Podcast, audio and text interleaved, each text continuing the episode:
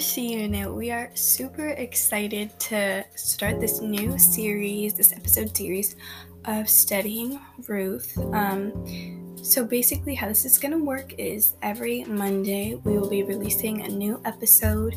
Each chapter of Ruth, there are four chapters of Ruth, and it will be a different one of the founders each Monday when we drop them. So, this first chapter will be me, Elisa. Um, I'm super excited to open up this series and just lead you guys through what God has revealed to me in Ruth chapter 1. Um, so feel free to listen to this podcast wherever, just if you're chilling in your house, if you're driving somewhere, whatever it may be. Um, I, we just really hope that God speaks to you and reveals something to you, and that uh, you you're able to take away something from this episode series. Um, so let's just jump right in. We're going to start with some prayer. Dear Jesus, thank you so much for giving us this opportunity, for giving us this outlet of She Unit and this podcast that we could be able to reach our girls and create a community through a different outlet, and that wherever we are, we can listen to this podcast, that there are just girls all over who are a part of She Unit all over the world, and we're so thankful for that this opportunity that you've given us. Um, God, we pray that, or I pray that uh, girls would be touched today, and that you would speak to them as we read this first chapter of Ruth, and as we continue this series. Um, that whoever is listening, that you would just bless them and that they would be able to take something away from this. In your name, amen. All right. So, as I said, we're starting with Ruth chapter 1. If you don't have your Bible out, um, we're going to be reading the passage with you guys. Uh, that way, if you're just in your car or something and, and you don't have a Bible on hand, you can still know what we're referencing and hear the word with us. Um, so I'll be reading from what version is this Bible? NIV? Question mark? Yeah, NIV. So I'll be reading Ruth chapter 1, NIV. Um, it's the section is titled, titled Naomi loses her husband and sons. In the days when the judges ruled, there was a famine in the land. So a man from Bethlehem in Judah together with his wife and his two sons, went to live for a while in the country of Moab. The man's name was Elimelech. I hope I'm pronouncing that right. Um, his wife's name was Naomi, and the names of the two sons were Mahlon and Kilion. They were Ephrathites from Bethlehem, Judah, and they went to Moab and lived there. Now, Elimelech, Naomi's husband, died, and she was left with two sons. They remarried. They married Moabite women, one named Orpah and the other Ruth, and they had lived there about ten years. Both Mahlon and Kilion also died, and Naomi was left without her two sons and her husband. Naomi and Ruth returned to Bethlehem. When Naomi heard in Moab that the Lord had come to the aid of his people by providing food for them, she and her daughters in law prepared to return home from there. With her two daughters in law, she left the place where she had been living and set out on the road that would take them back to the land of Judah. Then Naomi said to her two daughters in law, Go back, each of you, to your mother's home May the Lord show you kindness, as you have shown kindness to your dead husbands and to me. May the Lord grant that each of you will find rest in the home of another husband. Then she kissed them goodbye, and they wept aloud, and said to her, We will go back with you to your people. But Naomi said, Return home, my daughters. Why would you come with me? Am I going to have any more sons who could be your husbands? Return home, my daughters. I am too old to have another husband. Even if I thought there was still hope for me, even if I had a husband tonight and then gave birth to sons, would you wait until they grew up? Would you remain unmarried for them? No, my daughters, it is more bitter for me than for you, because the Lord's hand has turned against me. At this, they wept aloud again. Then Orpah kissed her mother in law goodbye, but Ruth clung to her. Look, said Naomi, your sister in law is going back to her people and her gods. Go back with her. But Ruth replied, Don't urge me to leave you or to turn back from you. Where you go, I will go, and where you stay, I will stay. Your people will be my people, and your God, my God. Where you die, I will die, and there I will be buried. May the Lord deal with me, be it ever so severely, if even death separates you and me. When Naomi realized that Ruth was determined to go with her, she stopped urging her. So the two women went on until they came to Bethlehem. When they, when they arrived in Bethlehem, the whole town stirred because of them, and the women exclaimed, Can this be Naomi? Don't call me Naomi, she told them. Call me Mara, because the Almighty has made my life very bitter. I went away full, but the Lord has brought me back empty.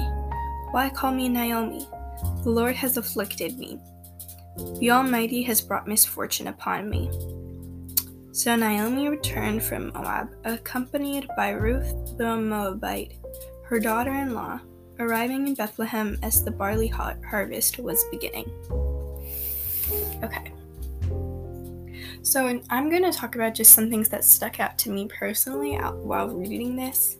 Um, and maybe you know you have you'll agree with me or you'll have different opinions or maybe you'll have seen something that like i didn't notice or pay attention to but that is the beauty of Bible study. Everyone has their own takeaways. Um, so, the first thing that really stuck out to me sometimes I have questions and I might not have an answer, but I just think it's interesting. Um,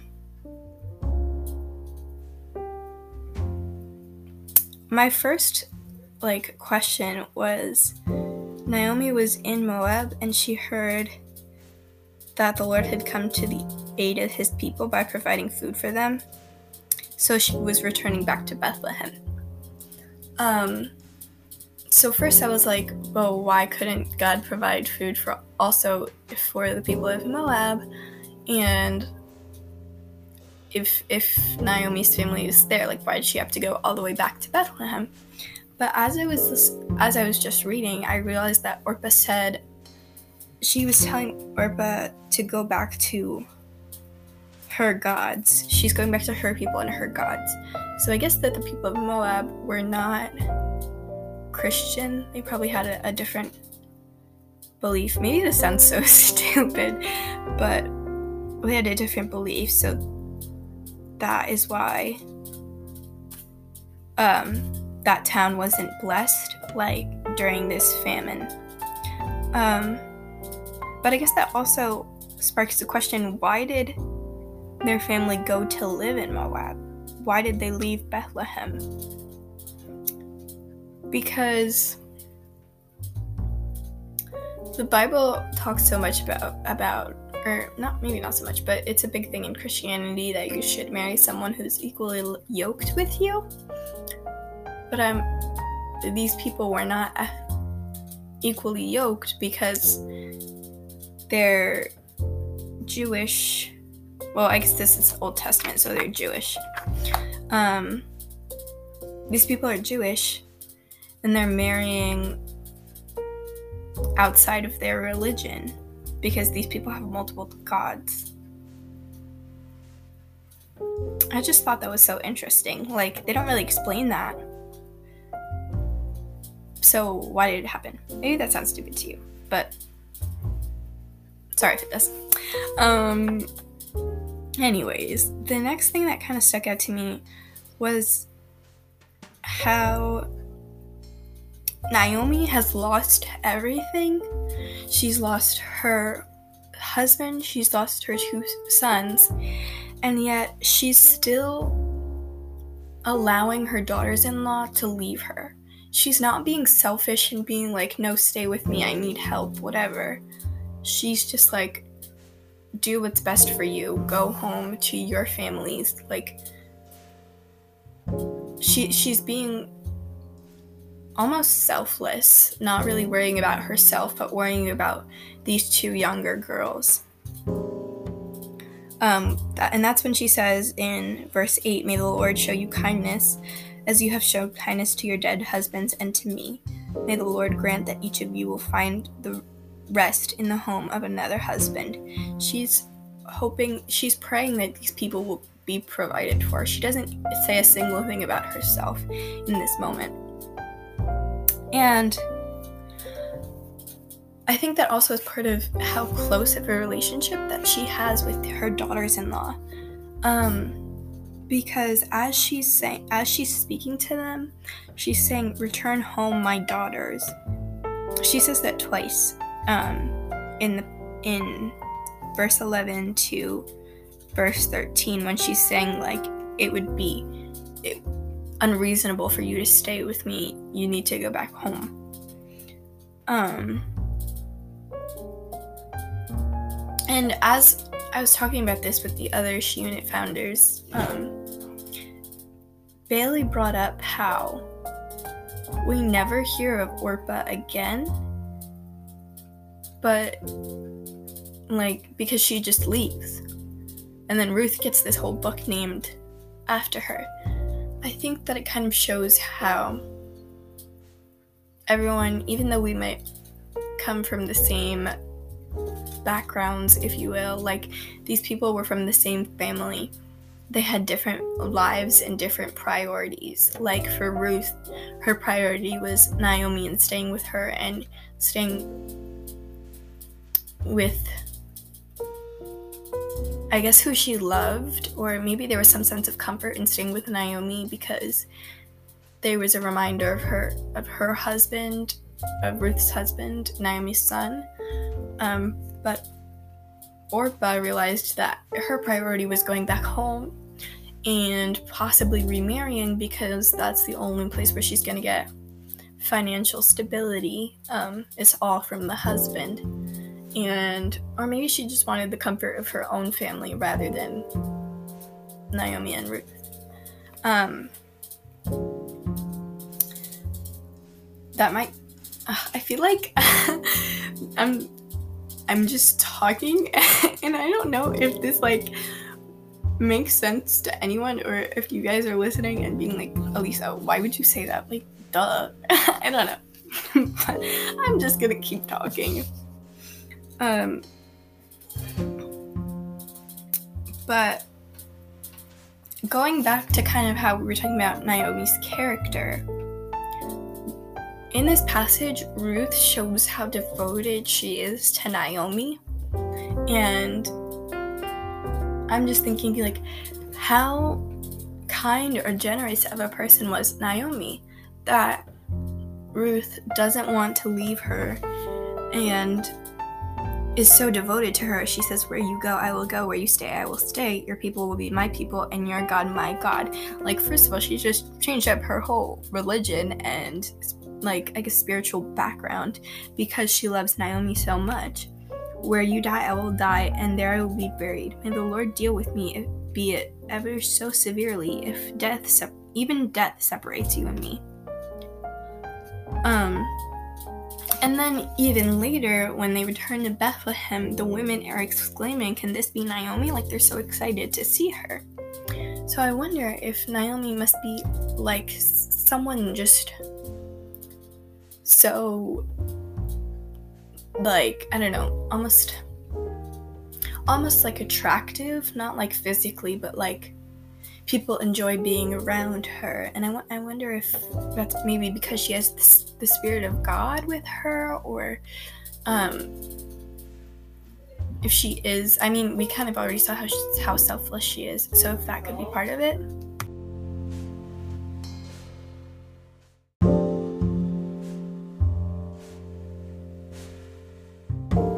So, although this um, book of the Bible is obviously called Ruth.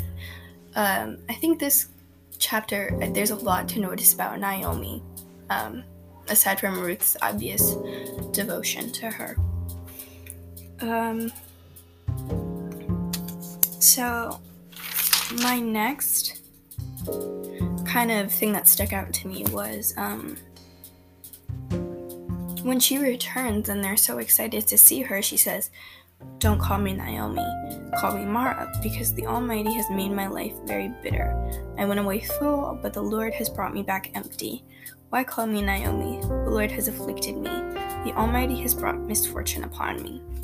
I think that a lot of us can relate to, I guess, this passage specifically. That's Ruth 20 and 21. Ruth chapter 1, verses 20 and 21. Sorry. Um, when hard times come our way, we're kind of like, oh, you know, the Lord has forgotten me, the Lord is punishing me, He's forsaken me, my life is bitter, and obviously, reasonably so. Like, she has reason to be upset. She had just lost her husband and her two sons. Like, I think anyone would be upset by that. Um, but I think that, and obviously this is e- easier said than done, but there's there can still be joy found or reason to rejoice in the little things. Like Naomi herself has survived and safely, and safely made it to Bethlehem where she can be provided for. And she's not alone. Like Ruth is clearly so devoted to her and, and wants to be with her. Um, so I think that if you've never read the you know all of Ruth before, then I'm not gonna spoil it. Um, but um, God hasn't forgotten Naomi. In this moment, it probably feels like that, but she has no idea what's in store. She doesn't know what God has planned for her. Um, and I think that, you know, there's a difficult part about that because when you look similar to the story of Job, like, regardless of the blessings that God continues to give, that doesn't really mean that there wasn't a, a loss that that was hurtful. Like Job lost his entire family and his his assets and his I guess all his blessings and almost for seemingly no reason. Um, and although he was blessed abundantly afterward, it doesn't mean that there wasn't hurt or or that it was it wasn't hard to lose those people. Um, I guess it's, it's just like once that happens, you have to. Obviously, you don't you don't wish for those things to happen, like losing a loved one. But when they do, when they do happen, it's important to look at the bigger picture. And obviously, that's not easy. I'm not saying it is.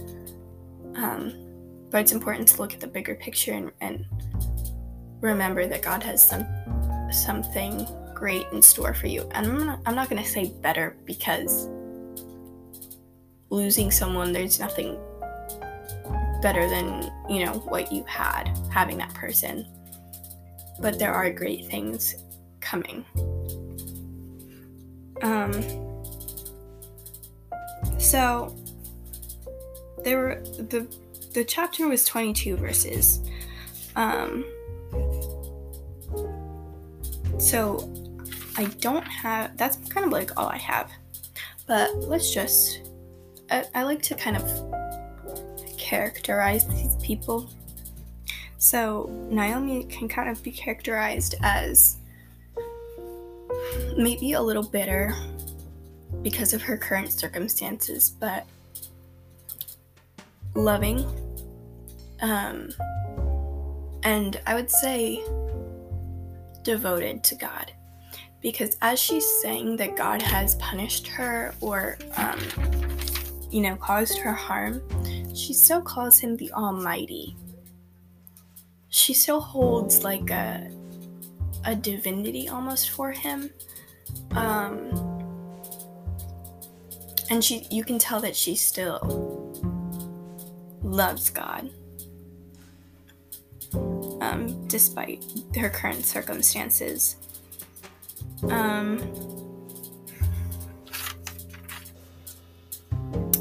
and I think Ruth I would characterize her as the obvious devoted to Naomi as well. Um, I think almost selfless.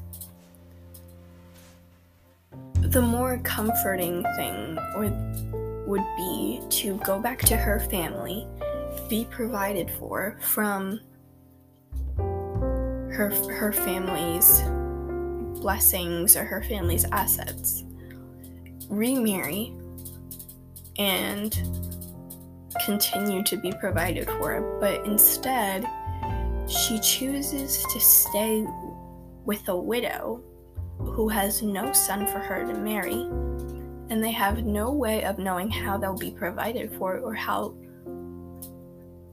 they'll make money, how they'll eat. They're just going on this trip to Bethlehem because they know that there's a harvest coming.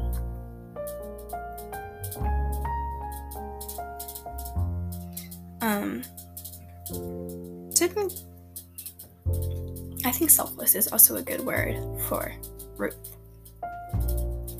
Um, with that being said, I I think that's all for um Ruth chapter 1. Hopefully you guys have been able to take something away from this. Um so before we go, I'm going to pray for us. Um and let me just pray now, actually.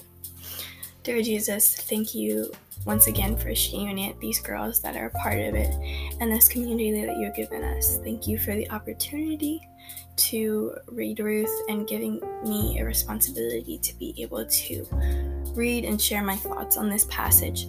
I pray that these girls would have taken something from the message and that I'm not just like blabbering. and um, that you would speak to them uh, as they're listening to this episode, Jesus. Um, thank you that I'm not perfect and that I can just allow myself to make mistakes um, in this episode and it kind of like alleviate the pressure of speaking for this podcast. And I just pray that these girls would be blessed as they go throughout their week. If they're listening to this on Monday or wherever, whatever day they're listening to, that they would just be blessed and you would just give them peace and joy um, as they go through this week. Um, in your name we pray. Amen. Alright, girls, thank you so much for tuning in to episode one of Ruth as we read Ruth chapter 1 next week um, is going to be Ruth chapter 2 and our dear friend Olivia is going to be um, speaking slash reading slash leading whatever you want to call it. Um, so stay tuned to our Instagram at underscore underscore she unit underscore underscore um, and DM us if you have any prayer requests or if you just want to share something you learned about the pod during the podcast, whatever it may be. We love you all so much. Bye, guys.